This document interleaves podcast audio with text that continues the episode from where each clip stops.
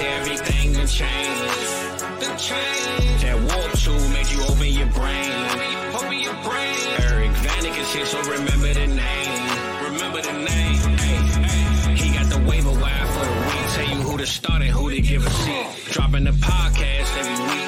You know the knowledge is elite. After the show, we gon' hold a Lombardi. Celebrating like we throwing a party. This the blueprint and I know they gon' copy. My intros always go the hardest. Cause this is America's game.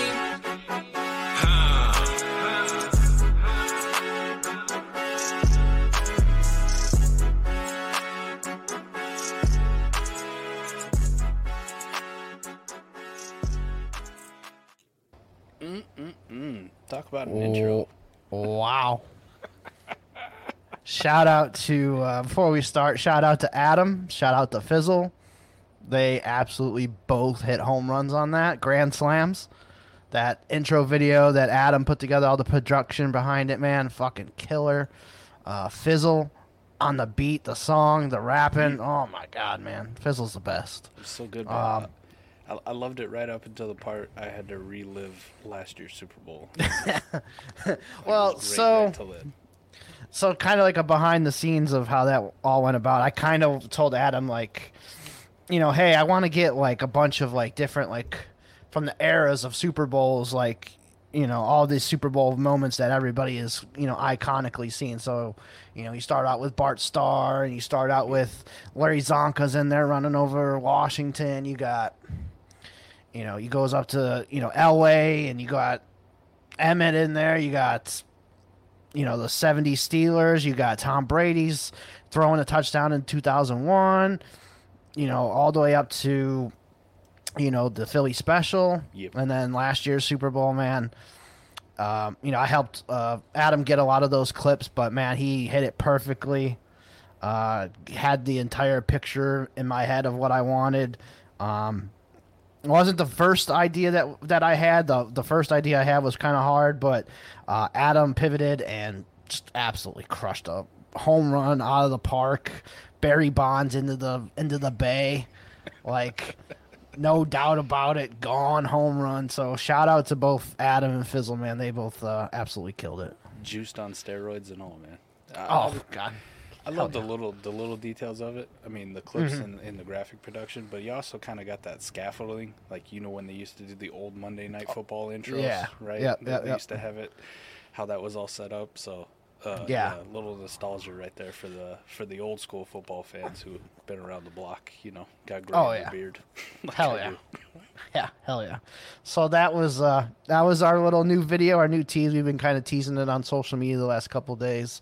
Uh but hopefully everybody if you uh, are just a podcast listener, please log into the YouTube on Thursday evening and go watch the full video. Um, I'm sure we'll probably post it on Twitter too. Uh, but man, don't go go log in on YouTube. Do yourself a favor. Check out that video that Adam made because uh, not only is the song dope that Fizzle made, but the video added with it is just three grand slams in one. So if that's Nailed it. even possible, yeah, absolutely nailed it. So appreciate you boys for doing that. But uh, hey. America's Game, episode number 10. I am your host, Eric Vanek, and you Double can find me baby. on Twitter. Yep. I haven't got canceled yet. Double. At Eric Vanek NFL. And then, uh, as you can see, joined by my man Mike. What's going on, Mike? Oh, you know, last day of my work at my old job, so you know, living the dream, right? Absolutely. It was nice cleaning out my shit. Oh, hell yeah. Just having, and you probably did nothing all day, had no care in the world, like anything like extra. Nope, not doing it. Sorry. No, absolutely not. no. I, It's been that way for about a week and a half now. So Right. Yeah, I'm gonna take this little extra, Yep. extra break today. yeah, they, they come they come ask you, and you're like, you're talking to the wrong dude. it's the wrong guy. Absolutely, absolutely. Um, but yeah, man, excited. Uh, another week in the books here too. We're on to week five. Bye weeks are here. Hate the actual b- bye weeks, man. Especially this week, 'cause, like a lot of the good players. It seems like are out for me. Like all these Chargers players, the Seahawks, Browns players. I have a ton of. So it's like, man, we're already into that crap. But you know, having to deal with that it is what it is. But um, Sure makes setting lineups fun, huh? For the first time. Oh, If yeah, so you're- enough. yeah, so now we get into the um, you know trading part for like you know if there's injuries. I don't really know of one off the top of my head for this week, but. You know, say if Josh Jacobs was hurt, oh man, Zamir White becomes a guy that you can maybe trade, you know, something for because he's absolutely worthless right now.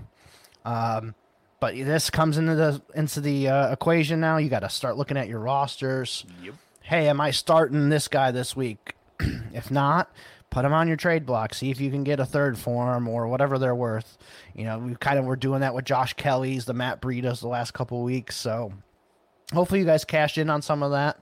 Um, hopefully you guys have been listening to this show as well. You had a bunch of Jaleel McLaughlin already because if you didn't have to spend uh, three hundred dollars on f- a fab on him this week for whatever reason, uh, hopefully you already had him on your roster. So This is this is why it's so damn important, right? To have just some thirds laying around. Mhm. Just, just those free ones you got in the off season. Absolutely. You know, just doing these little micro moves because now you're starting to see it. You go to a lineup league and you're like, oh, I got to start this dude at wide receiver. oh my god. yeah, Like, is there somebody out there I can buy? And I know we like to roster construct, you know, correctly, but not every team's going to be perfect. And there's some of them where, you know, I had six, seven wide receivers that I thought were really good, but you take one or two injuries or you know, a couple underperformances, you know, some uh, some prominent quarterbacks not playing very fucking well, and now all of a sudden it doesn't look very good for you. So you're going, man, kind of glad I got them thirds laid around. Like, can I go? Uh, you know, potentially get somebody that I can just start for one week and, and feel good about it, and definitely at the running back position because that's a colossal shit show every single year. Absolutely. And then, you know, kind of get into our topic today. If you're one of these teams that are at the bottom of the standings, you didn't expect to be there. Yeah. If you got one of those 0 and 4s, 1 and 3s, and it's not looking too good, you know, you've gotten some injuries already. Maybe you had Chubb and, you know, some other guys. Ch- yeah. Yeah. Ekeler, Chubb. Cooper Kupp Um, to start the year. Just to Yeah, you had Aaron Rodgers as your R- QB2, something like that, and you're just feeling it. You know, you're going to have to uh, make some trades here. And, you know, if you can sell some of your guys, like I've had to, uh, I made a couple trades this week. I sold, um, you know, sold a Kyren Williams in a league. I sold, uh, today I sold a Chuba Hubbard and a um, Jaleel McLaughlin together and got a second for both of them. Um, another league, I made another trade. I, I traded Tannehill and Jaylen Warren, and I got Jelani Woods, Skyy Moore, and a draft pick. You know, I've seen some Tannehills like I've seen Tannehill go for a third today. I think that was kind of low. I think he's at least worth a second, especially to like a contender. But hey, if you can only can't get a second for Tannehill, then it is what it is. But um, yeah, so there there's trades to be had out there. If you're active right now, you can definitely make some moves to help your roster. Yeah, Um, I, I made some deals today too. Just Okay. speaking of it, just how it went out, but they were on the other side. You know, teams that I already knew were were rebuilders, and you had some assets, and you know the bye weeks coming now. People got to start lineups, and all of a sudden they're a little bit more apt to go. Hey, like I need that. Uh, I know you've been holding that uh, De'Von Achane. like, can I get him? Yeah, I'll tell you what the price is. You better come with the first, or piss out of here, right? Somebody will give them to me, or another one I made. Uh, I sent Dallas Goedert away. You know, in a league that I'm rebuilding for a 25 first. You know, it's two years out. They don't really care, but I'm just making the bet that it's a tight end. And if you know anything about me and A Warp tight ends, man, F them tight ends. F Yeah. them, especially on a rebuilder. I don't really care. I'll just take the draft capital two years down the road. Yeah, and Goedert's been a little disappointing this year so far Well, too. I mean, if you're a fan of like running for three yards out, turning around and just catching a pass and falling down, he's been pretty damn good at that. yeah, I, fortunately that doesn't get me a lot of fantasy points per week. Uh, not not a lot. I mean, Yeah. if if he had like points per effort, I guess it would be pretty high because he really gets out there and he really puts effort into those three yard out routes. Right. Yeah, hopefully he gets going though, man. I have him on a few teams. It we talk about it every single year with those like you know, mid-round tight ends that everybody tries to draft, you know, Evan Engram's been okay, but if you had Freiermuth, you had Goedert, like Dalton Dave- Schultz, David Njoku just Yeah, and Jo- and Joe. I mean, and Joke hasn't been he's probably been the best of these ones um, we're talking about right now, to be honest, and that's, That's not very good. say, right? But yeah, like Schultz too. Like I counted on him in some leagues. Tyler even if- Higbee, there was a little hype around him. Yeah, Higbee. Um, Darren Waller's been an absolute Ooh. dog shit.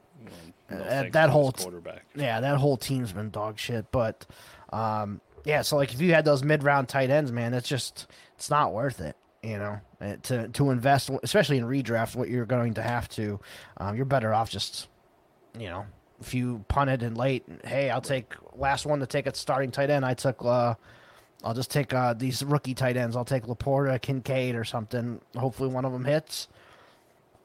Laporta's what a top five tight end right now. Yes, sir. And Dynasty's probably higher than that. So, um, yeah, it's been uh, been a crazy year so far. I but there- um, there's gonna be conversation here real soon about Sam Laporta or Mark Andrews. Like, there, there I- really be, which is crazy. yeah, I'm like it's it's not crazy to put Laporta tight end three or four. I mean, I mean, well, think about it. The the topic of the show we're talking about what do you do if you're one of these guys who was a Mm-hmm. contender and you may have got, you know, you may have had some bad luck to start the season, right? Like we didn't even mention the fact that Kelce missed week one, which was just put you down, and that was somebody you were definitely relying on. What if you're sitting here and you're 0 4, Eric? Like you're 0 4, Mm-hmm. you've had some injuries, it's not looking good. Your points for isn't good. Like there's not a lot of hope. Maybe this week too, like you play a, a team that's absolutely stacked. Like you could Mm-hmm. have the, you could have the, you'd be staring down the barrel of 0 and 5. If you had Travis Kelce on your squad, like just a reasonable pivot, is it crazy to say that you could trade away Travis Kelce to the guy who's got Sam Laporta straight up? no, I don't think that's crazy. I would maybe try and even you know get something smaller back with it, but Right. um, I had me and a um, a friend shout out to Chris Lanksbury. We uh, co-own a team, and we had to trade. Uh, we started out uh, 0 and 5. We won two games last week. This is a league where you play. Um, Median baby. Yeah, not median, but you have double headers. Oh, you play Uh, two teams. Yeah. One yeah, C2, so C1, I'm, just pulling up the trade here while we're live. Uh, so we ended up trading uh, Alvin Kamara and Kelce, and we got back Antonio Gibson, Jonathan Taylor, and a second round pick, our own second round pick back. So that's gonna probably be a high Right. high pick. Uh, And I would assume the plan is to move those running backs on any kind of.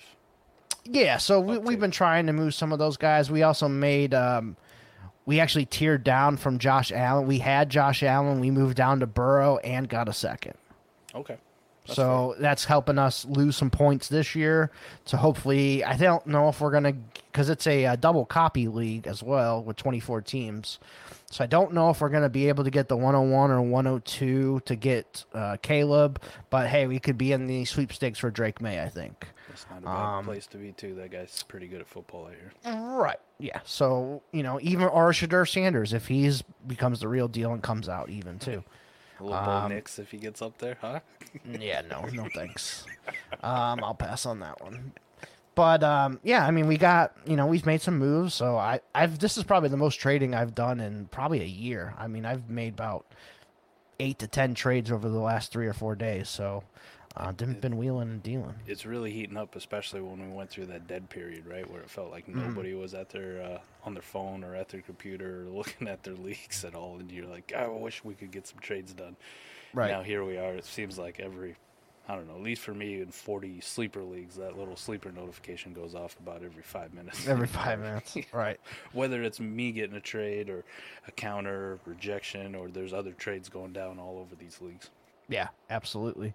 Um, one trade that I did make, I actually kind of wanted to get your opinion on it. I traded away uh, Jordan Addison and a third round pick, and I got De'Von Achane back today.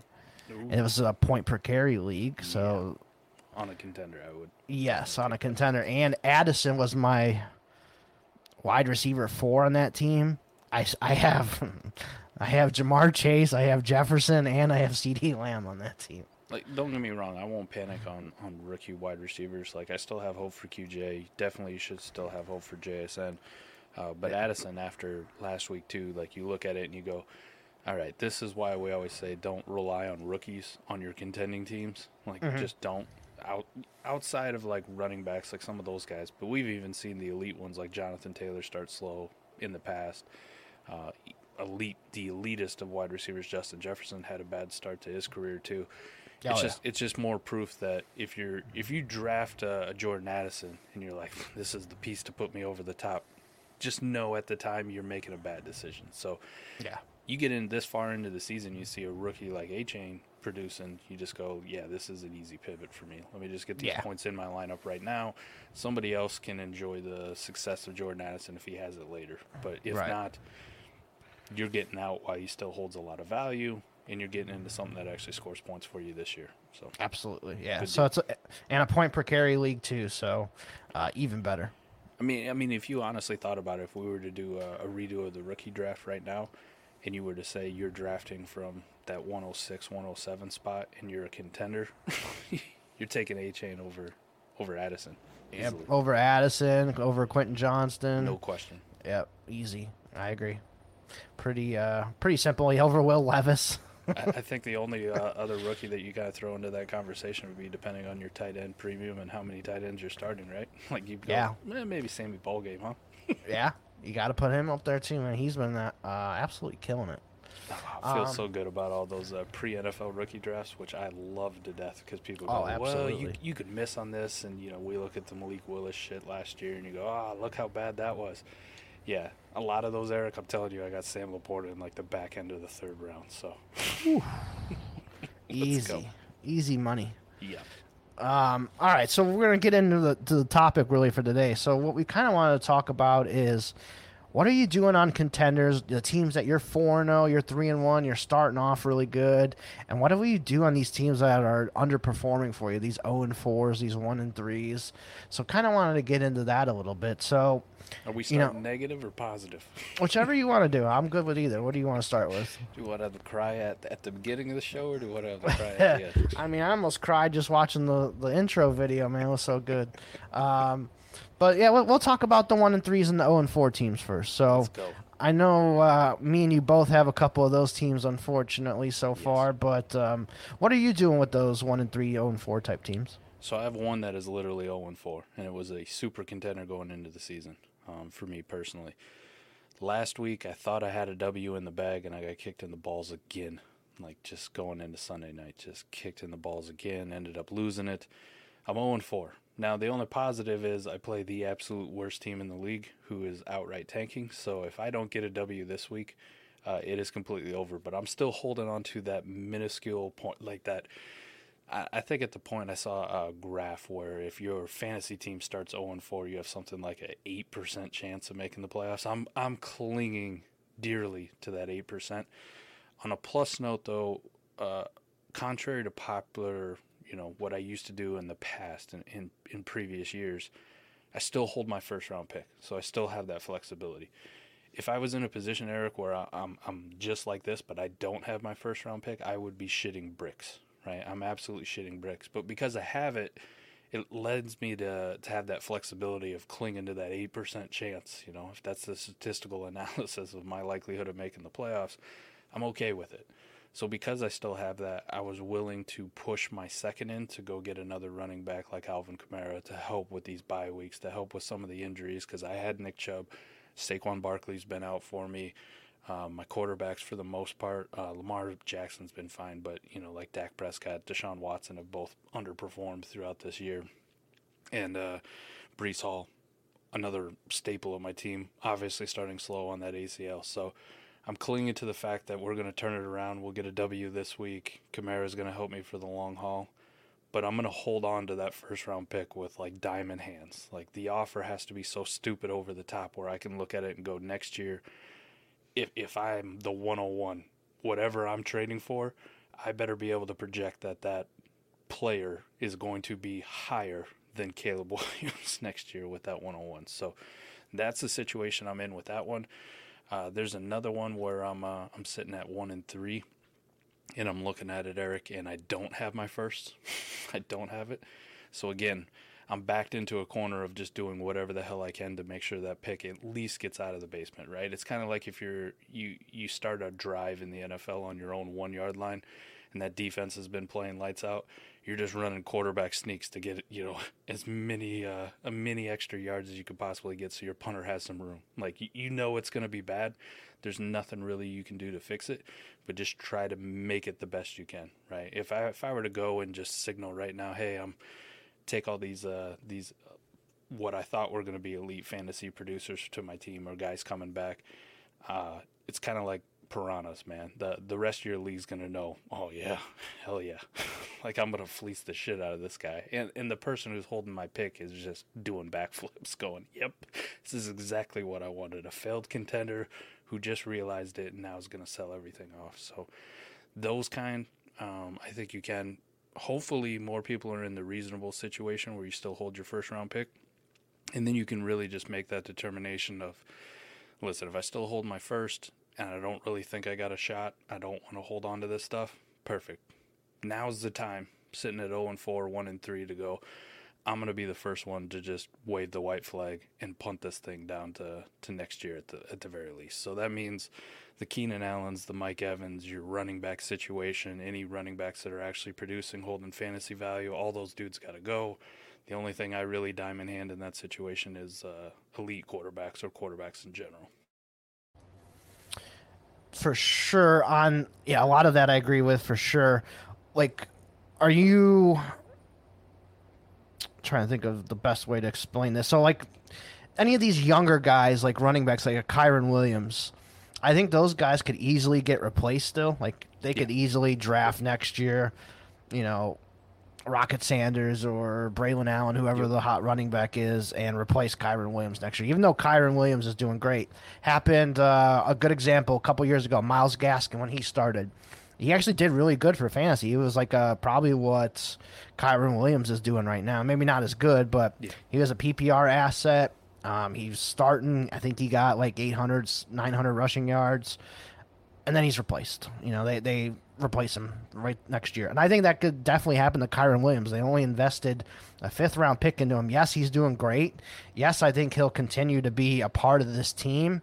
But they could easily go, you know, especially with the way that the Rams have drafted running backs in the past, Darrell Henderson, Cam Akers, taking those guys round two and round three. They could easily go, hey, this Rocket Sanders, he's a 4 4 guy. Yeah uh, let's grab him. You know, he's a 225 pound, 230 pound stud athlete. Let's go ahead and go ahead and uh, draft this guy in round two, and he's going to bring an even more dynamic piece to your offense. So guys like that, are you willing to just, you know, especially on your 0 and 4, 1 and 3 teams, just go ahead and, and sell those guys? You're probably not going to get a first, but nope. almost take kind of like a second round pick for him and, and yeah. wish him luck.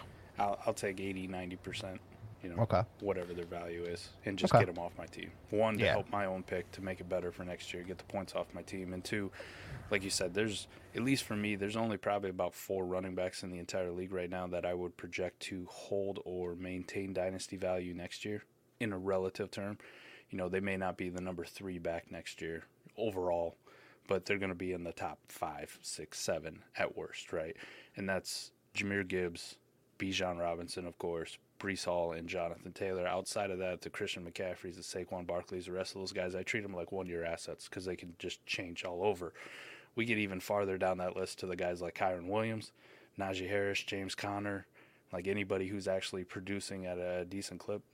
You give me 80, 90% of what they're worth, they're gone in a heartbeat. And I don't I don't play this counter game back and forth. It's just you give me an offer that's relatively close to fair, perfect. They're yours. You have fun. My pick's all of a sudden better. I got the points off my team, and I'm not holding a potential dead asset going into 2024.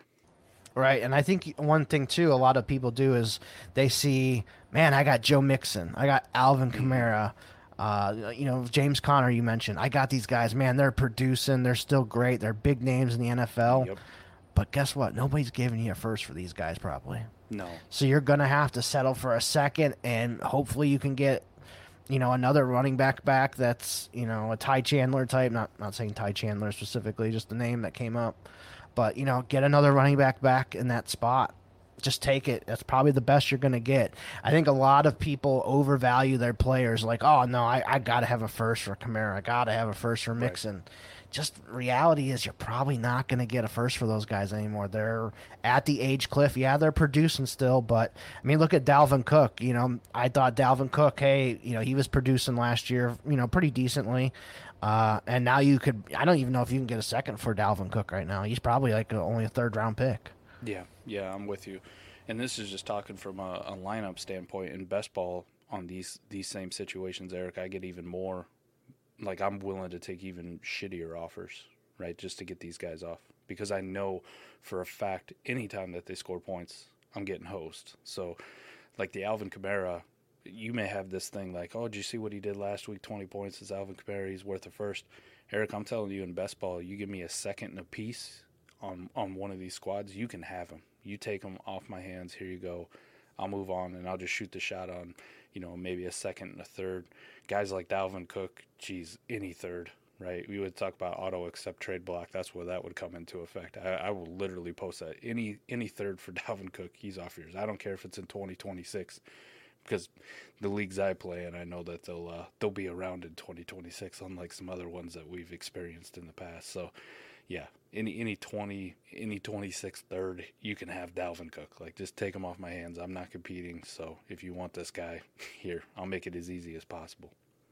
Yeah, absolutely. I agree with that. I think one thing that we forgot to mention too is make sure you're looking at your league settings of how is the draft pick order determined? Like, is it point potential points, lowest potential points, lowest points uh, scored? Is it like that? Is it just by record? Whatever, whatever your um, tiebreaker is or whatnot. Make sure you guys know those settings for your leagues, especially for these zero and four, one and three teams, because if it's potential points, you want to get these guys off your roster quick, and you want to you want to be picking up guys who aren't even freaking playing uh, to fill those spots, like just you know, guys that are inactive every week or injured or whatnot, and just stash them on your rosters. If your uh, league has, especially on MFL, if you have taxi squads, those potential points, um, you know, if, like if you had Breece Hall last year and you threw Breece Hall on there, you weren't getting any of Breece Hall's points that he was scoring. He was um, those potential points on your taxi squad do not count towards your potential points. So if you're in that complete tank mode, put all those guys, even if they're super stud players. You know, if it's Sam LaPorta who's killing it this year, or you know Dalton Kincaid, whoever it is, put them all on your taxi squad. Get rid of those potential points that are on your roster every single week. So um, I know some leagues um, don't like that, but most of my leagues that I play in, they're fine with it. You know, it, it's in the rules. You can. I'm not telling you who to start, who you can't play, or whatnot. Yes, you should play playing those guys, but if your league rules allow it, then you know you got to go ahead and do it. Right. Um, especially in like super flex leagues too. I want to be tanking for that 101, that 102. You know, I know Caleb's coming. I know Drake Maye's coming. You might have Shedeur Sanders in a uh, point per carry league coming. Uh, I mean, I, I, know he's not very uh, rushing the ball, but he has the ability to. Any of those guys, uh, even Drake Maye runs the ball. Um, you know, any of those guys that you can get, any of those three quarterbacks, you want to be tanking tanking right now. It, it starts now. So if you got a bunch of Chuba Hubbards on your team and Jaleel McLaughlin's, uh, Latavius Murray, Damien Harris, you got guys like that that are just getting these eight to ten points a week for you. Get rid of them now. Just take like any third. If you want, like, do what I did uh, in that one trade offer I talked about earlier. I sent uh, Hubbard and McLaughlin away for a second. If you can combine two of these assets um, and send them away for a second, go ahead and do it. Even if you have to, if you have two of the shittier ones like Latavius Murray and, uh, you know, I don't know, DJ Chark, something like that. Send them away, package them both away for a third. Anything like that that you can do. Um, older guys like you talked about, Mike Evans, um, any of these older ones that are producing, Adam Thielen especially, Robert Woods, like don't like, oh man, Adam Thielen, I can get a second. You know what? Nobody's giving you a second for Adam Thielen. They weren't giving you a second for him three years ago. So nothing's changed there. So, you know, just take like any third for Thielen. And yeah, it sucks. Um, you know, we talk about thirds or negative WoRP, but this is what you're if you're tanking, this is what you want. You want the draft picks. And then when it comes to draft season, when you see where these picks land, hey, I can package two or three of these third rounders and move up and grab a second. You know, you figure out the, those tiers for rookies of okay, this is tier one, this is tier two, this is where they're going to land. I want to be, I want to have all my draft picks in these certain spots. So you know, make sure you're uh, you're looking out for that. But no, that was good. Um, good conversation on on what you should be doing. Selling off all these older assets. Any any of these like running backs that don't are probably going to have a job. You know, like these Chuba Hubbards. Um, you know, even like a Khalil Herbert, he could easily be replaced. Yep. Um, you know, trying to think of some other ones. Any of these ones that even got hurt, like you could even you trade for some of these guys too. Like if you like Nick Chubb still, you like J.K. Dobbins, you know, you can go ahead and trade, you know, three assets or whatever, two two of these assets, and go ahead and go get Nick Chubb. He sits on your IR for the rest of the year, and then you can play with him next year. Um, like I did earlier, uh, talked about the Josh Allen Joe Burrow trade. I know Joe Burrow hasn't started off very good this year. It might just kind of be a lost year with this calf injury. Um, if I can tear down from Josh Allen to Joe Burrow and get an asset, I'll go ahead and do that. Probably get less points all year with Joe Burrow. Um, Kyler Murray, another one that you can go out and acquire. Like if you have some really good assets that you could trade, if you can trade, uh, you know, Kyren Williams, Joe Mixon, and Mike Evans uh, to maybe get a Kyler Murray, something like that. That's to a contender that doesn't really need Murray and can use these assets now, you could try doing something like that as well. And you get these assets that are going to help you more next year in the offseason because as soon as week uh, 18 ends here and we're in the playoffs for the real NFL, guess what? These values all change. Kyler Murray goes from, you know, not being very valuable right now to all, back in the top 10 again. You know, and then the talk starts of uh, if Arizona's in the top you know top draft pick spot again or, or up there, who are they trading uh, Kyler Murray to go? You know, to, they're going to draft Caleb. Where are they trading Kyler Murray to? So that, all that's going to start up. So you're going to have all those different kinds of uh, questions that you're going to have to uh, pose to yourself on your team. So good and, conversation. Another sure. one I like to do too, just uh, on these teams when I'm getting ready to to nuke it, right? Just about quarterbacks is you got some quarterbacks who are producing at elite levels but have risky profiles for one reason or the other, right? Like mm. Dak Prescott still carries weight. But if you were to tell me that I'm able to get out of Dak Prescott for any type of like Bryce Young, you know, who also has kind of been sketchy for some people. I know he's done some things, but he also isn't like putting up elite fantasy numbers at this point. That's an easy one for me because the situations will be so much different next year. This is where you got to project it in. Like, could Dak absolutely implode for the rest of the year, and all of a sudden he's without a, uh, mm-hmm. you know, not playing for the Cowboys? Yeah, right. It's a realistic scenario. Bryce Young is somebody that you look at and you go, yeah, I could. He, he's still going to be the starting quarterback of the Carolina Panthers as they build around him for for 2024. I think the biggest one um, in that same vein that you're talking about is Kirk Cousins. He's a free agent at the end of the year. We don't yeah. know where he's going to end up. Right. Yes, he's killing it right now. He's a top, you know, five or whatever fantasy quarterback because he's just throwing to Justin Jefferson all the time. But um, yeah, you don't know where Kirk Cousins is going to end up. Like he could end up somewhere next year on a on a Tennessee, let's say, and their offensive line's dog crap. Their receivers aren't very good. You know, he's not going to have Justin Jefferson next year. So if you're on a, you know, one of these lower teams like that too, you can, you know, hey, well, give me uh, Bryce Young if you think Bryce Young is better than what he's shown so far. Um, I don't know if you can get C.J. Stroud. That's one of the other names that we were going to talk about here later. Um, if you can get C.J. Stroud and um, you know, give up a Cousins and something else, I'd go ahead and do that. Try and you know go to C.J. Stroud, right. something like that. Yeah, definitely, definitely try to do that. Where you you could do it where you package some of these older players that you want to get off of, you know, with a Kirk Cousins to see, right? Depending on the league format or you know how people really feel about it. Mm-hmm. Like best ball would be a scenario where you could take a Kirk Cousins and a Kyren Williams, probably get a Bryce Young. I don't know if it'll get you a, a C.J. Stroud, but you know, maybe if the piece was attractive enough where you go, hey, that yeah, I got a Keenan Allen I'll throw in too. right? right. Like maybe something along those lines, and then they go, okay, well, I'm not taking too much of a loss from C.J. Stroud. I'm probably actually getting a quarterback upgrade mm-hmm. in production and then uh, you know obviously I get two extra pieces to go with it. That's de- definitely something to explore as well as packaging multiple assets that you want to get off of for one singular asset that you know probably has pretty good value retention. Mm-hmm.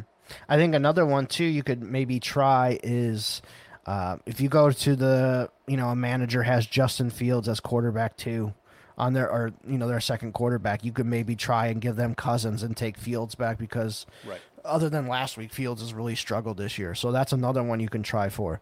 both um, both have uncertainty, right? For next year, we mm-hmm. don't really know. But if you're right on on Justin Fields, you get the whole age reset thing. Like if they if they both have jobs, you go, okay, well, I'm still okay. I made out fine.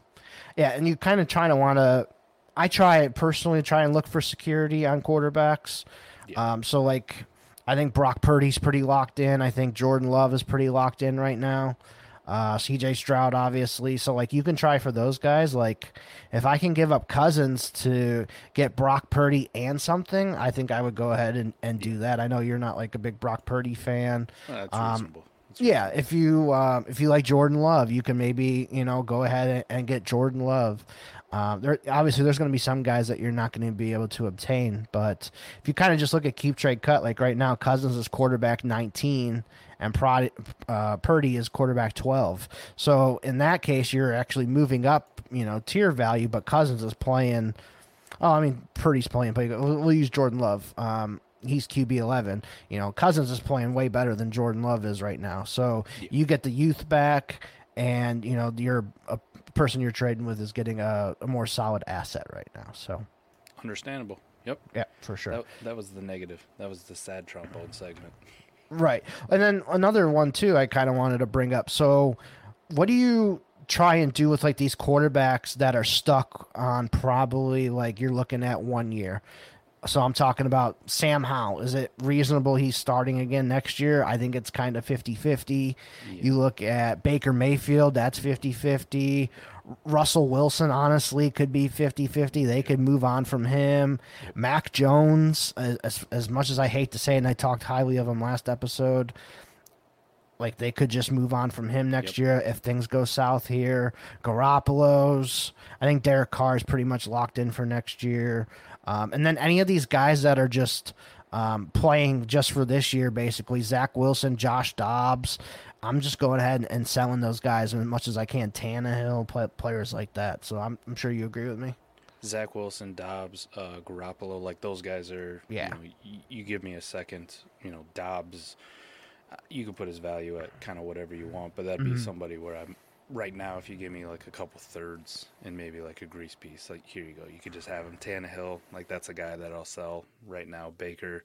Um, some of those other guys that you mentioned though, like Mac Jones, I'm not saying that I'm going to hold them.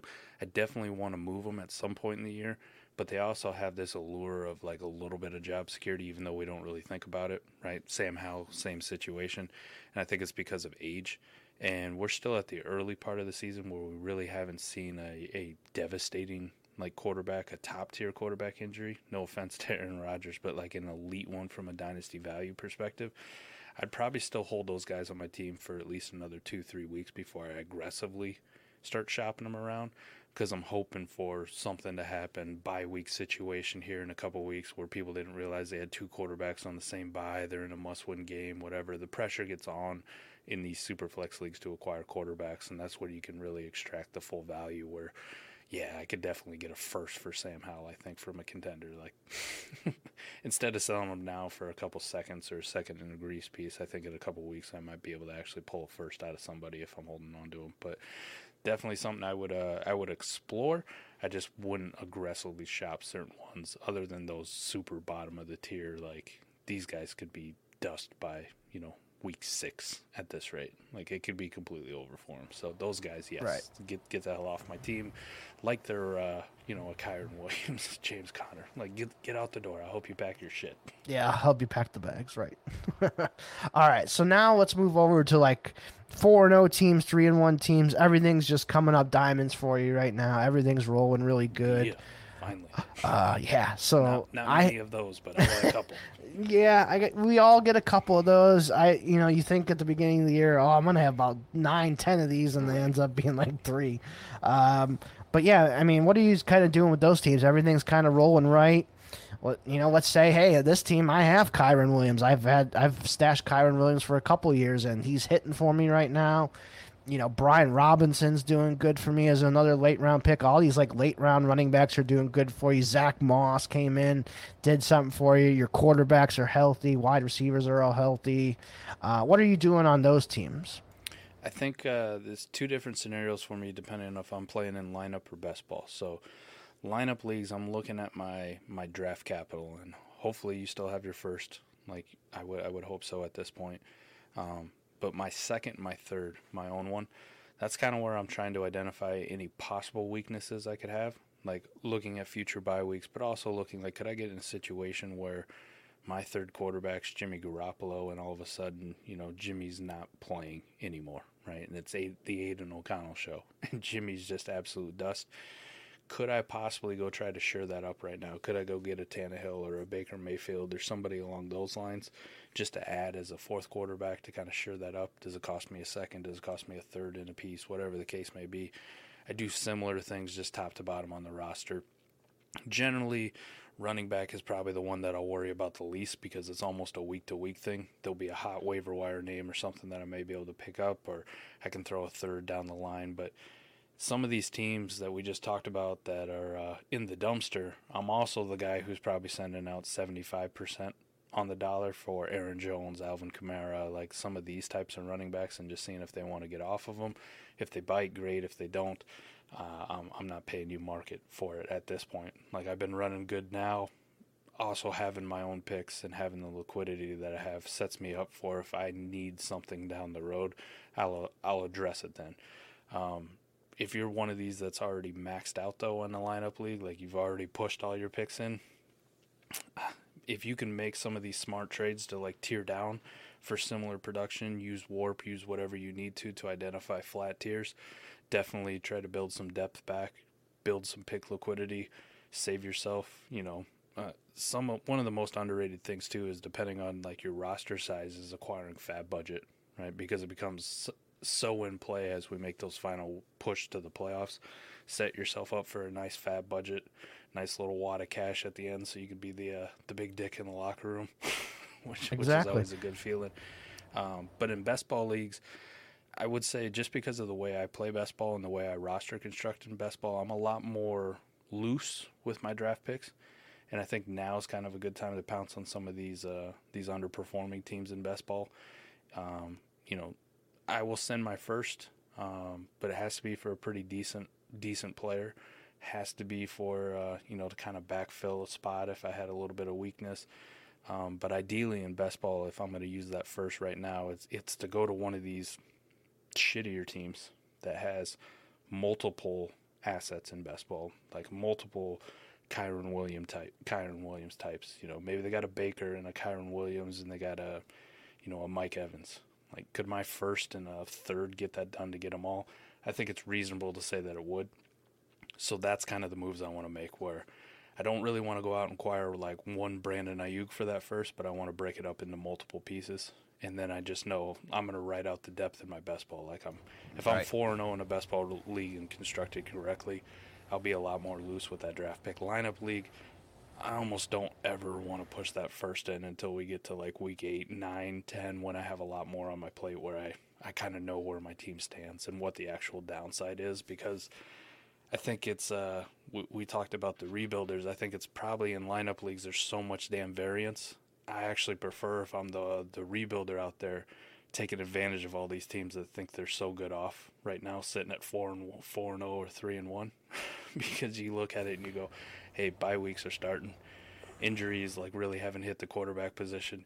You could be in a position where this is the only four games you're going to end up winning, and I've seen like lineup teams just go in the absolute shitter from here on out. You know, star quarterback goes down next week in the first half, and all of a sudden that team looks like dog shit. Here you are without draft picks. So welcome, welcome to my world. Would you like this pick back? It's going to cost you everything. so, right. Uh, lineup. What did it cost more, you? Everything. Yeah. Lineup leagues, I'm a lot more hesitant to push that first in on a contender right now, but best ball leagues, I'll be a little bit more uh, willy nilly with it. Yeah, I like. Um, what you said about best ball too. If you want to use that first, you like kind of like a, I just mentioned here. You want to be Thanos. I want to collect three pieces. I want I want three Infinity Stones of yours for my first round pick to give it up. Um, I like that for best ball, especially like you said. You you know you're getting a Mike Evans, a Kyren Williams, and a Baker Mayfield. You're filling three positions. You never know. Hey, you know Baker and Mike Evans go off for two touchdowns in a week. You know both of those guys might make your lineup, even though you know they're kind of like shittier players. But hey, that's great advice for best ball leagues. If you are still holding your first um, and you're a contender, go ahead and do that. Another point that you brought up that um, I honestly don't do as much, but I think I should start is getting that FAAB money um, and throwing in in trades. Like, yeah, if this, they don't have a third and you want a third, and you're like, uh, fourth's not enough. Um, you know, maybe you could get, you know, you supplement that fourth, grab that fourth, and give me thirty dollars FAAB. You know, give me twenty five dollars, whatever it is, and you can stack that up. And then when it comes later on this season, I'm not saying this happens every year, but hey, Brock Purdy ends up starting whatever it was, week thirteen or twelve last year, and okay, I go ahead and I buy Brock Purdy off of the waivers because I had the most money. And now look at you. You got a top you know, uh, like we were just talking, he's whatever top 12 dynasty quarterback right now. And yes, that doesn't happen every single day. I get that. But hey, you never know. You you get this quarterback, um, you buy him and you could have probably traded him after a couple weeks last year and got a pretty high, you know, even a higher draft pick, second round pick or whatnot. It's found money. You're making a profit on those guys. So, um, you know, look out for that. You know, that there's always quarterback injuries. I know I've talked about it a lot in the past. I think 60 quarterbacks, 60 plus quarterbacks made a start last year. We haven't got as many so far, knock on wood. Hopefully it stays in like the 40s, somewhere in there this year. But, you know, look at this. We've already had an Aidan O'Connell start. We had a, a DTR start. Uh, Josh Dobbs got a start. Whoever would have thought that would have happened, you know, in, the, in May. you know, players like this end up getting starts um, for teams, and it's going to happen and keep happening, you know. Um, right you know, even some of these third string quarterbacks. One thing, um, you know, kind of a little off topic, but one thing I do every single Sunday morning is when the inactives come out and I can put those guys that are listed as out on IR. I go ahead, put those IRs, and I go ahead and go to the waiver wire and I start picking up any backup quarterback. Because if there's an injury, you know, I pick up Brett Rypien, I pick up Nick Mullens, uh, Brian Hoyer last week, even though it ended up being O'Connell. Um, you know, I'm picking up players like that, and I end up, um, you know, say Matt Stafford blows an ACL this week, and I had Brett Rypien for free. I just gained a quarterback, and I can probably get a third round pick for him or something like that because he's starting the rest of the year. So you never know what can happen. You got to always be grinding those little bit of margins. Um, so the next question I have for you is, what kind of like players are you wanting to buy? I know you said like you wanted to buy like uh, Aaron Jones and Kamara kind of like at 75 cents on the dollar. Right. What are you doing for like if you want to make go for the big fish? You want to go for Justin Jefferson, uh, Bijan Robinson, you know, Travis Kelce, Um, some of these guys that could put you way over the top WoRP wise and just you know in your lineups and stuff. Are you really looking to try and do that on certain teams, or what, what's your philosophy that way? There's definitely some in lineup in best ball now. I'm probably more apt to do it in lineup just because of the way best ball is structured, right? Let we say it less is more, right? But less studs is actually more beneficial to you. Like I will trade away one really great player like Justin Jefferson for three pretty good players in a heartbeat in best ball. No question about it. Whether that's a start nine best ball or a stupid one like Adam made start 16 or whatever the fuck the thing is. But lineup league like these start nine, start ten, start eleven. Like I understand where the A WoRP is. Yes, I would be very interested in going after some of these big fish. The problem is a lot of people know that they're big fish, so you kind of got to find that right manager, and this is where you knowing your league pays off so much. If you think it's somebody who's reasonable and wants to possibly get off of Justin Jefferson, possibly get off a, a Christian McCaffrey, like take stock of where their team is, see how much actual leverage you have in the fact of how badly they want to tank. But I will definitely take in in lineup league some of these uh, more middling assets. I mean, they're not bad by any stretch of the imagination, but think of guys like uh, Jordan Addison, JSN, Um, Puka Nacua has been running hot and has actually been pretty good, but there's also a realistic scenario here in the next couple weeks. His value starts to dip a little bit just because of the return of Cooper Kupp. So, like, if it's some of these assets where people feel really good at the wide receiver position, and I could get myself into a Justin Jefferson, that'd be like the uh, the scenario where I would go, yeah, my first is now in play, and potentially, you know, if it needed to get done, my second's in play. If it needed to be done I'll go ahead and I'll pay for 2025 here. We'll push this one in because I know if I take him in Justin Jefferson, God forbid, would get hurt in a couple weeks, yeah, is my team going to look bad? But is Justin Jefferson still an elite asset heading into next year? 100%. Travis Kelce is a little bit more risky because of the age, um, but that, that is one of those assets where if you hit and you're right, you just pay it off in a big way, like a massive way, where you can pretty much lock up the league. I'll be more aggressive for him, but I don't think the price costs too much, right? Like you put your first in play to somebody who's looking to get off of Travis Kelce right now. How much more do you got to add on? Second, you know, maybe a young tight end like Musgrave or something like that. Fine, like that. That's okay. If mm. I miss, I miss. Like, but I'm okay going for those elite assets. I just think it's a sometimes it becomes really really sketchy scenario. Like, is it actually a realistic target? Because a lot of these people, even when they're rebuilding, don't want to rebuild in the, the my opinion, the correct way. Right? They they have all these assets they think are untouchable. And at least for me, that's not how I ever really play Dynasty. Every single asset could be had on my team, just matter of price, right?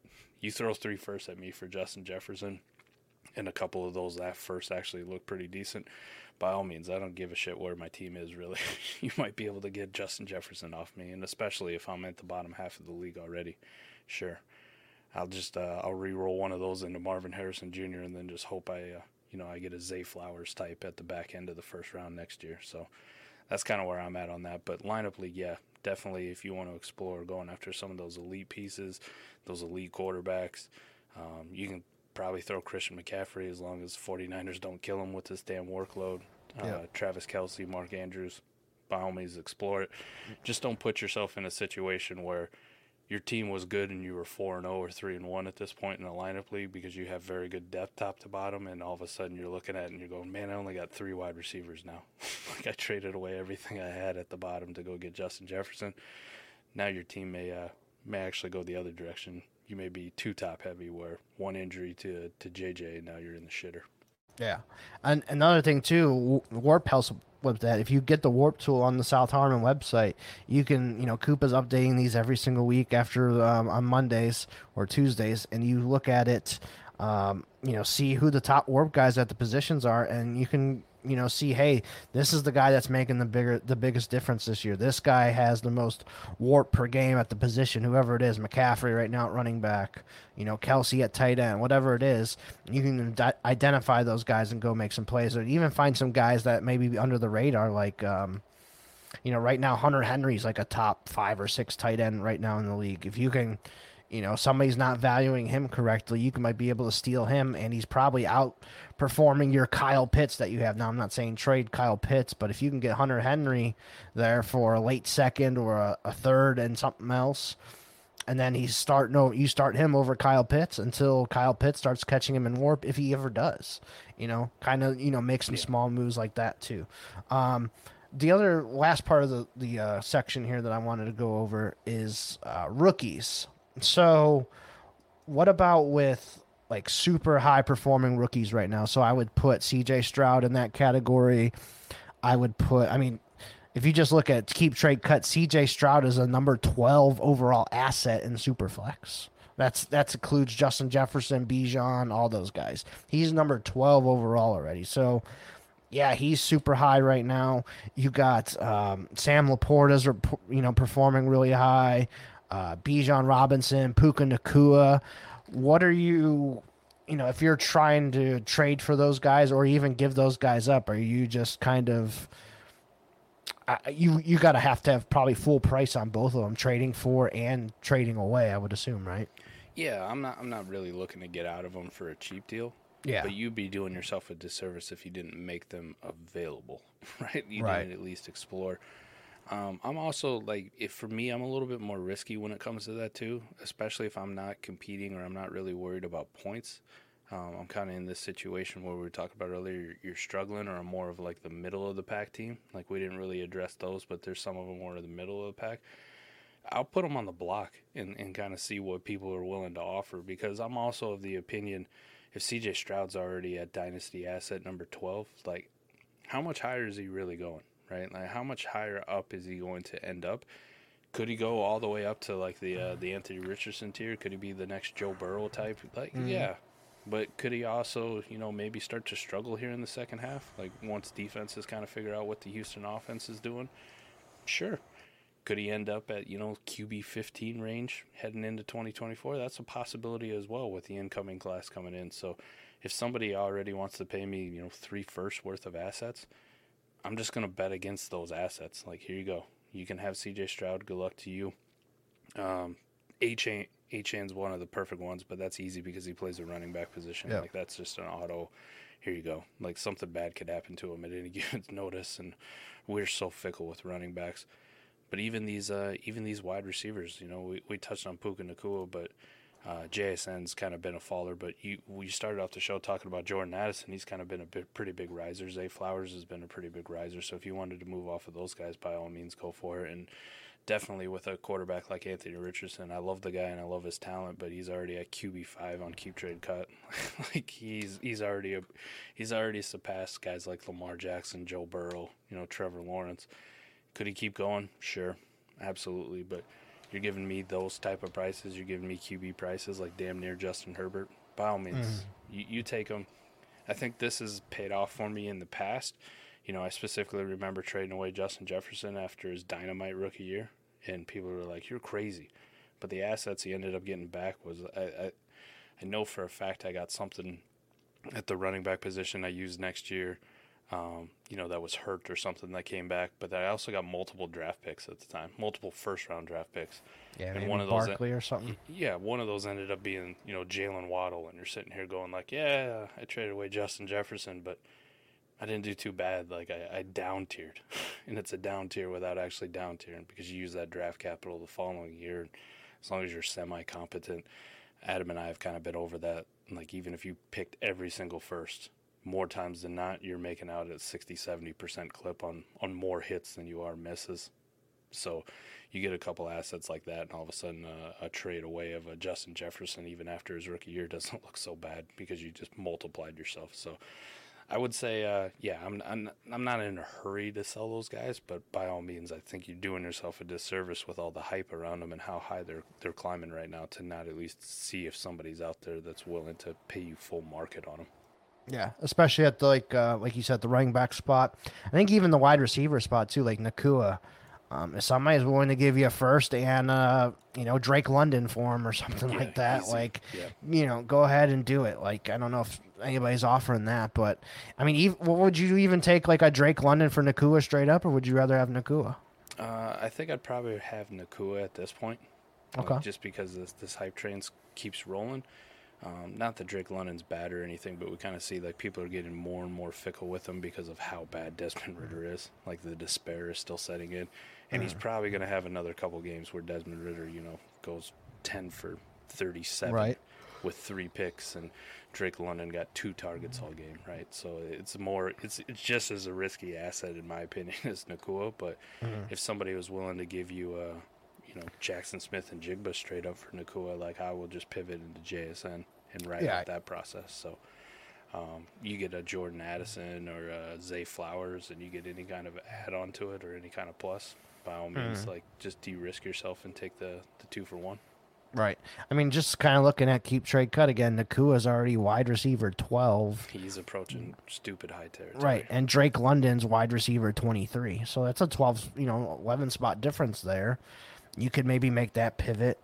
Um, you know, even if you go down even further, like, you know, George Pickens, Terry McLaurin, Chris Godwin, you get guys like that. Like, you could probably get a first on top of Godwin Right. uh, to trade away Nacua right now. So And, that's and a that's the beauty of that, right? The the very real possibility is next year that first is just as valuable, if not more valuable, than Nacua is, and you got whatever the hell wide receiver for free, essentially. Yeah, so even if that dude, even if that dude shits the bed, right? Like there's a realistic scenario. A Keon Coleman or a, a Emeka Egbuka is, is worth the same as Puka Nacua this time next year, which is Absolutely. is, is is not a not a not a outlandish thing to say. Even though right now Mhm. we we have our, our blinders on, just focused on here and right now.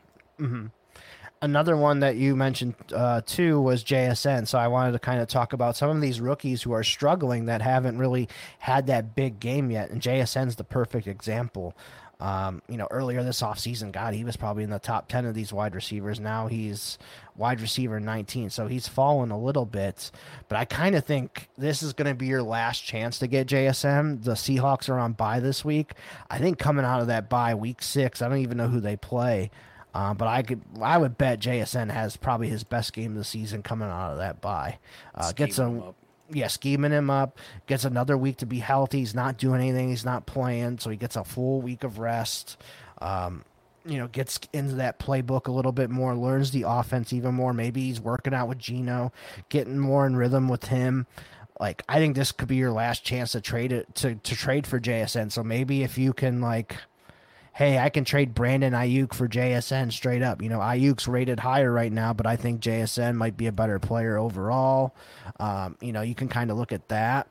Um, you know, another one that's kind of I mean, he hasn't really struggled this year, but he's in a shitty situation. Is Garrett Wilson? He's Yeah. still rated up there, wide receiver eight. But if I can buy him on the cheap because everyone's like, oh, he's gonna suck. I can't even play him the rest of the year because he's got Zach Wilson. Um, you know, and I can get Garrett Wilson a little bit on the cheap. I'm gonna go ahead and do that too.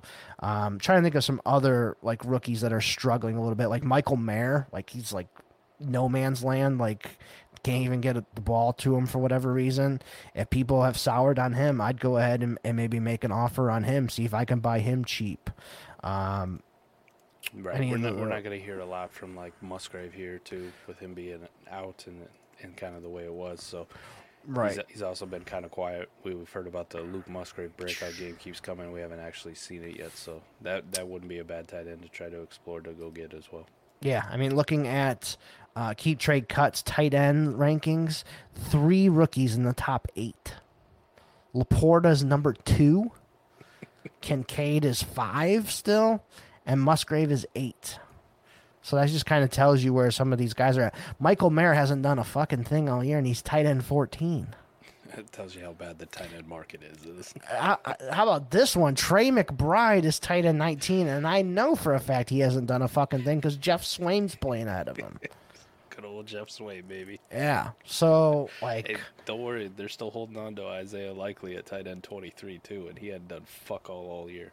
Right? Yeah. So that's another guy. Like, so you can maybe try and buy some of these guys cheaps and kind of look at like their bye weeks coming up. Like, um, I know Green Bay and uh, Pittsburgh are next week, so maybe I can look at. You know, Christian Watson, uh, yeah, he had a touchdown last week, but he only played half the snaps. He hasn't really hit his stride yet, but I bet you coming off of that week six bye, week seven, the rest of the year, Christian Watson could be a difference maker, a WoRP difference maker for you in um, fantasy. Musgrave, I kind of think is the same thing. I think I don't want to say he's Laporta territory, but I don't think he's that far off. Like I think he's pretty good. He's I think he has the right to be up here with Kyle Pitts and George Kittle and Goedert and all these guys. Um, Musgrave could be a guy that you could buy here pretty cheap. Um, I don't want to say cheap, but you could probably you know pay for him and he could be a monster producer for you the rest of the season coming off of the week six bye gets healthy learns a little bit more of the offense. Uh, green bay practices with all their weapons healthy finally out there at once and musgrave could have a big second half. So kind of maybe look at some of those guys uh, that are kind of struggling too and kind of predicts when they're you know going to have a, a blow up game or hey they're coming off of bye they you know these sometimes these rookies really get going after their bye um, it's been a you know a tale as old as time that some of these guys do that so that's another one to look at for sure Also, look at guys with struggling offenses. Like even if they're super struggling and shit. I know we uh, we like to make fun of the Giants, but it's not going to be bad all year. like you can't Right. possibly be this bad for the entirety of the year. So, you know, if Darren, Darren Waller kind of wants to be that on a contender cheap ass target to go get, um, even some of these rookie like speculative buys, you know, there might be somebody out there that'll sell you a Jalen Hyatt for a third, where you can kind of stash him yep and in best ball, he's a wide receiver, so you're not really stashing him because he's not a complete zero. But that could be somebody here in the next couple weeks. All of a sudden, they're like, oh yeah, it probably is a good idea if we run Jalen Hyatt on some deep, you know, crosses and post routes and actually try to push the ball down the field. I think another one uh, is Atlanta. And that's just because I think Desmond Ridder's going to get the hell out of here soon. Like it, they're going to have to switch to Tyler Heinicke, um, and I like him a hell of a lot better than I like Ridder. And throw into Drake London and Kyle Pitts. Maybe those guys get going. Um, you know, even Jonnu Smith's been doing pretty good this year if he keeps getting his usage up. Um, but yeah, I think Kyle Pitts and Drake London, those guys could finally get going here, and uh, you can probably buy Drake London on the cheap right now. That's just almost a year and a half of I don't want to say struggles, but not like the big time numbers that we thought he was going to get. And you know, maybe a manager's just kind of you know ready to get off of him, and they want your you know you know, Zay Flowers. I'll give you, you know, London and a third for Zay Flowers. Go ahead, accept it. You know, the, the difference between Zay Flowers and uh, London is probably not going to be very significant um, over time. And then you got to think too about like a London, um, some of these other receivers too that might get a new quarterback next year. Like okay, Drake London, yeah, right now he's got Desmond Ridder, Tyler Heinicke. It's not looking good. But hey, come draft next year, uh, Atlanta's got pick four, and they just drafted Shedeur Sanders, or they trade up to number two and get Drake Maye.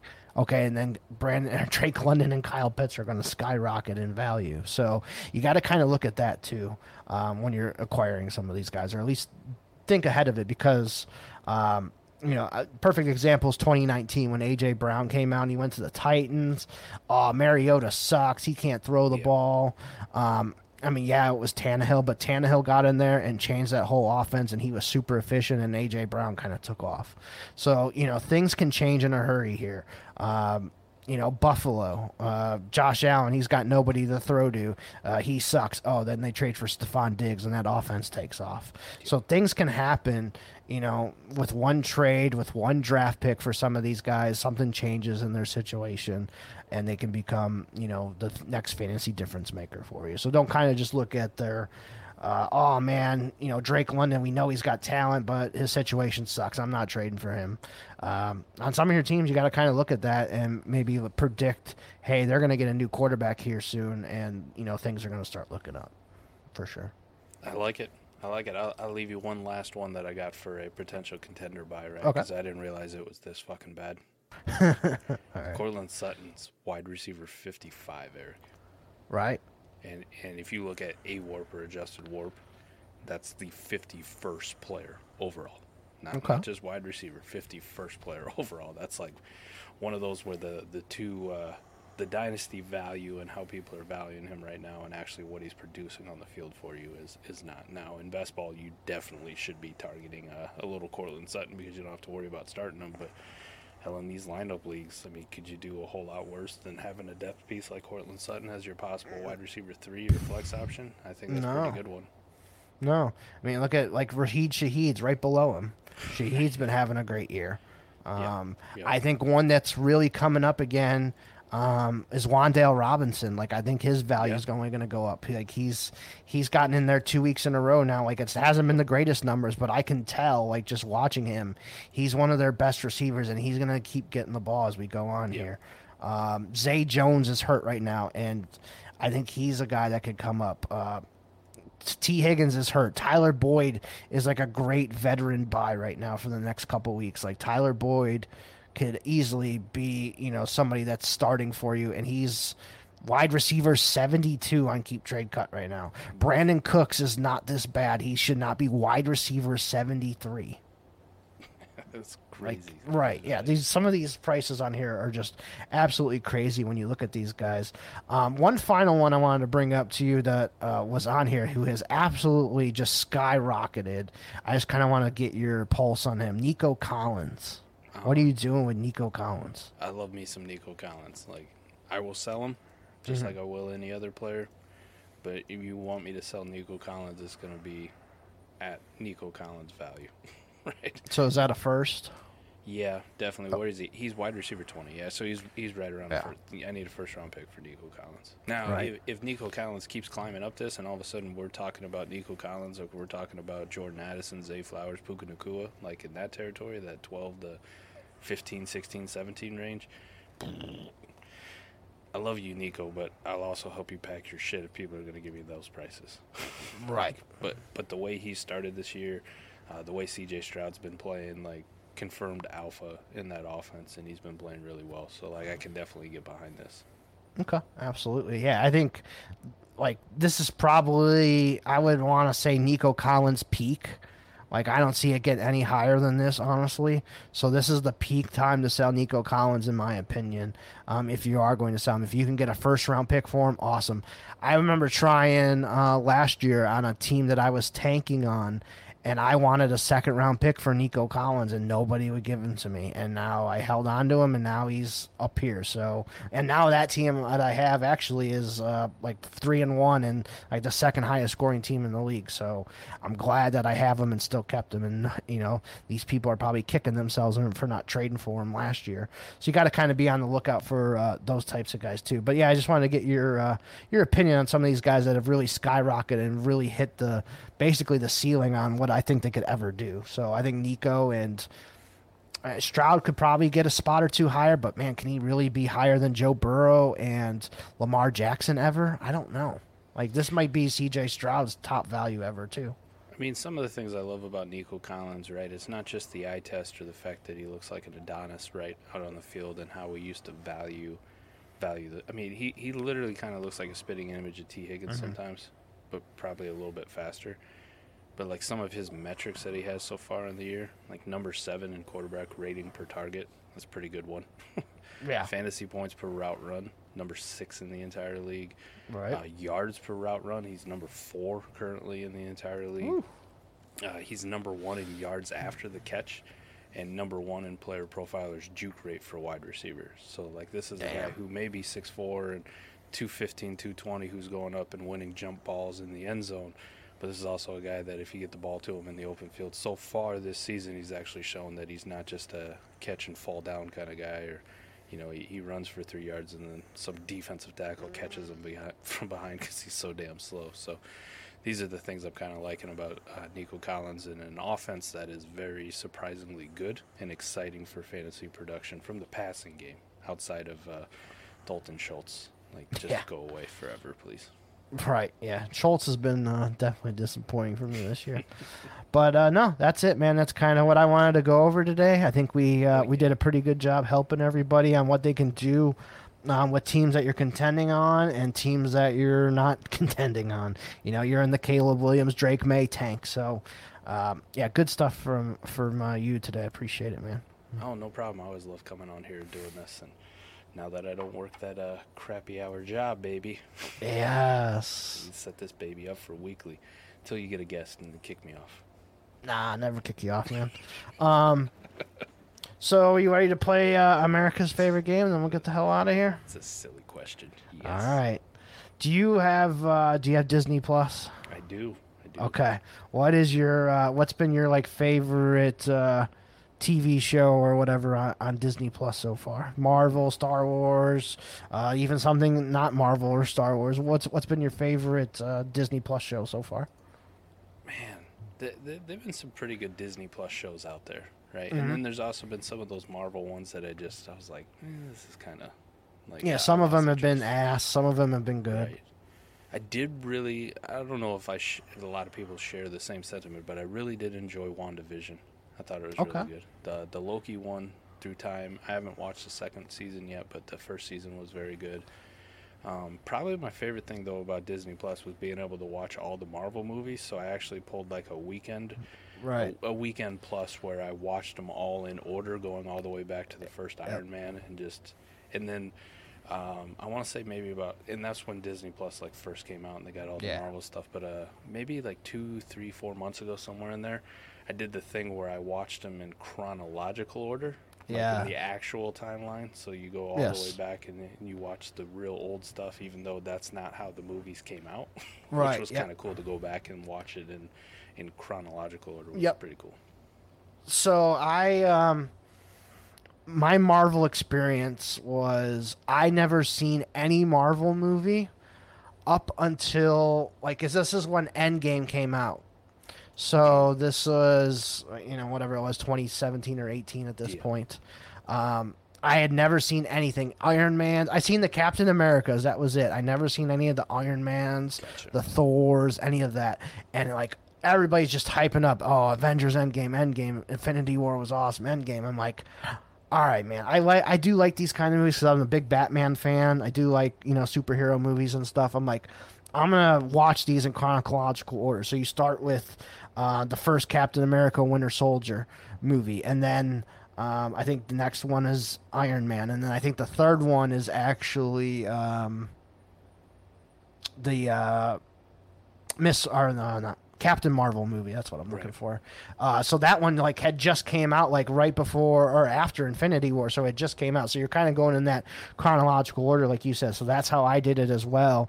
And I banged them out in like you know three weeks or whatever, watching all the movies um, from start to finish in, in order, all the way up to Endgame. Um, and just like that whole experience was freaking awesome. So now you know, watch everything Marvel, always into it and stuff. So uh, that's just kind of my little story on. But as far as favorite show, um, I agree with you. Loki was probably my favorite of the Marvel brands, and, and I'm excited for the new season that starts actually uh, tomorrow night. Is the first episode. Um, there were some crappy ones too, like uh, She Hulk was absolutely awful. Right. I don't know if you watched it. Like I actually was kind of into it, and then the last episode was the worst episode I've ever seen in Marvel anything. It was so bad. The last episode, uh, that one threw me off. Um, you mentioned WandaVision. Like I didn't love WandaVision, but I appreciate it more now after some of these other ones have come out. Um, I really liked uh, Hawkeye. I thought Hawkeye was like a cool Yeah. little fun show. That was a good one. Um, Moon Knight. Moon Knight was like a little weird, Yeah, but it was it wasn't bad. Um, you know, just some of those ones. But I think my favorites so far have been on the Star Wars side. Mandalorian has been absolutely awesome.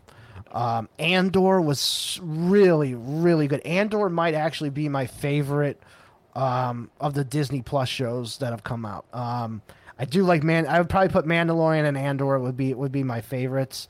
Um, the Ahsoka show just ended yesterday. I'm not going to give any spoilers or anything, uh, but that was pretty pretty solid. Um, eight episodes there from from Ahsoka.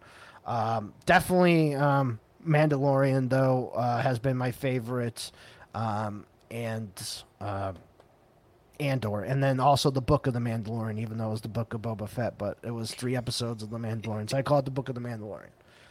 I Those were, uh, yeah. I want to give a, a shout out to to something that wasn't in the Marvel universe that I first watched when uh, Disney Plus like first started, uh, first came out. Okay. And that, that they, it was a show that was on uh, National Geographic, but they made a series out of the the movie The Right Stuff. Oh uh, yeah, yeah, yeah. the yeah. first astronauts, you know, going up Yep. in the, going up into space. So that was actually pretty good. You know, Okay. they only ended up doing one uh, one season, I believe. One but It was a season. really good season. I actually like it. I know uh, Rotten Tomatoes or whatever. I don't think they liked it that much, but I think it's probably because it's Right. just so little known. But I really enjoyed it actually. So one of the obscure ones that I watched too um, is a, it's obviously a kids show, so it wasn't really for me. Uh, but was the Mighty Ducks return season? So they did two Yeah. seasons of those. Yep. So I did watch those. They were more like kids stuff, like not for adults or anything. Uh, but I didn't mind them. I know they canceled that series, you know, so that's done. wasn't as good because they only had like a couple of the um, you know old Mighty Ducks players come back. Another one that was actually um, kind of solid. Um, they did the uh, National Treasure show too uh, last year. That one was uh, was pretty decent as well. I thought well, not as great as as I thought it could be, but I saw um, recently that there's talks of um, a third National Treasure movie coming out. So I'm super excited about that. If they uh, if this kind of ground started a third movie to finally get made. Is Nicolas Cage still around and kicking? I yeah, he's been making he's been making all kinds of killer movies. Like he's in that phase where he just does movies that he wants to do. Like it doesn't have to be mainstream. Like if it's a cool script or whatever, he's just gonna do it because he's Nick Cage and he can. You know, he doesn't give a shit. I just know he had that, that one stretch where it was like dog shit movie after dog shit, like that straight to DVD Right. shit. Where it was Oh like, yeah. uh, the Indianapolis USS Indianapolis movie. That was a Mm. hard one to watch. Like that was brutal. Um, and then he did like some like New Orleans detective one, which was fucking horrible Right. too. So I just wanted to make sure we have transitioned out of the uh, the dog shit stage, kind of like the the Bruce Willis had that there for a while too. where it was Yeah. Mm-hmm. like these straight DVD shit where they lost it, and then. They always seem to come back and like at the end of their careers, like now they're the cool old guy. Yeah, Like, it's like a lot of people don't realize that there's five Die Hard movies, and the the fifth one was like, I was one of the only people who went to the theater to see this damn thing. Is that the one where he gets his kid in Russia?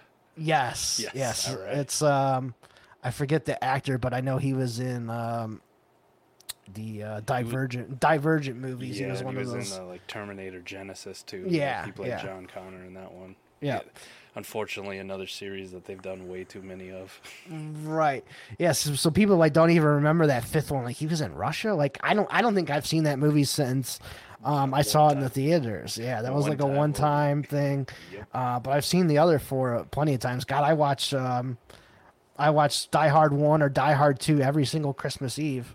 I really like four with Justin Long, just because I'm a big fan. Yeah, he's uh yeah that was that's actually a very under one rated one. It's Yeah. always on TV too. So Samuel uh, L. Jackson one's always really good.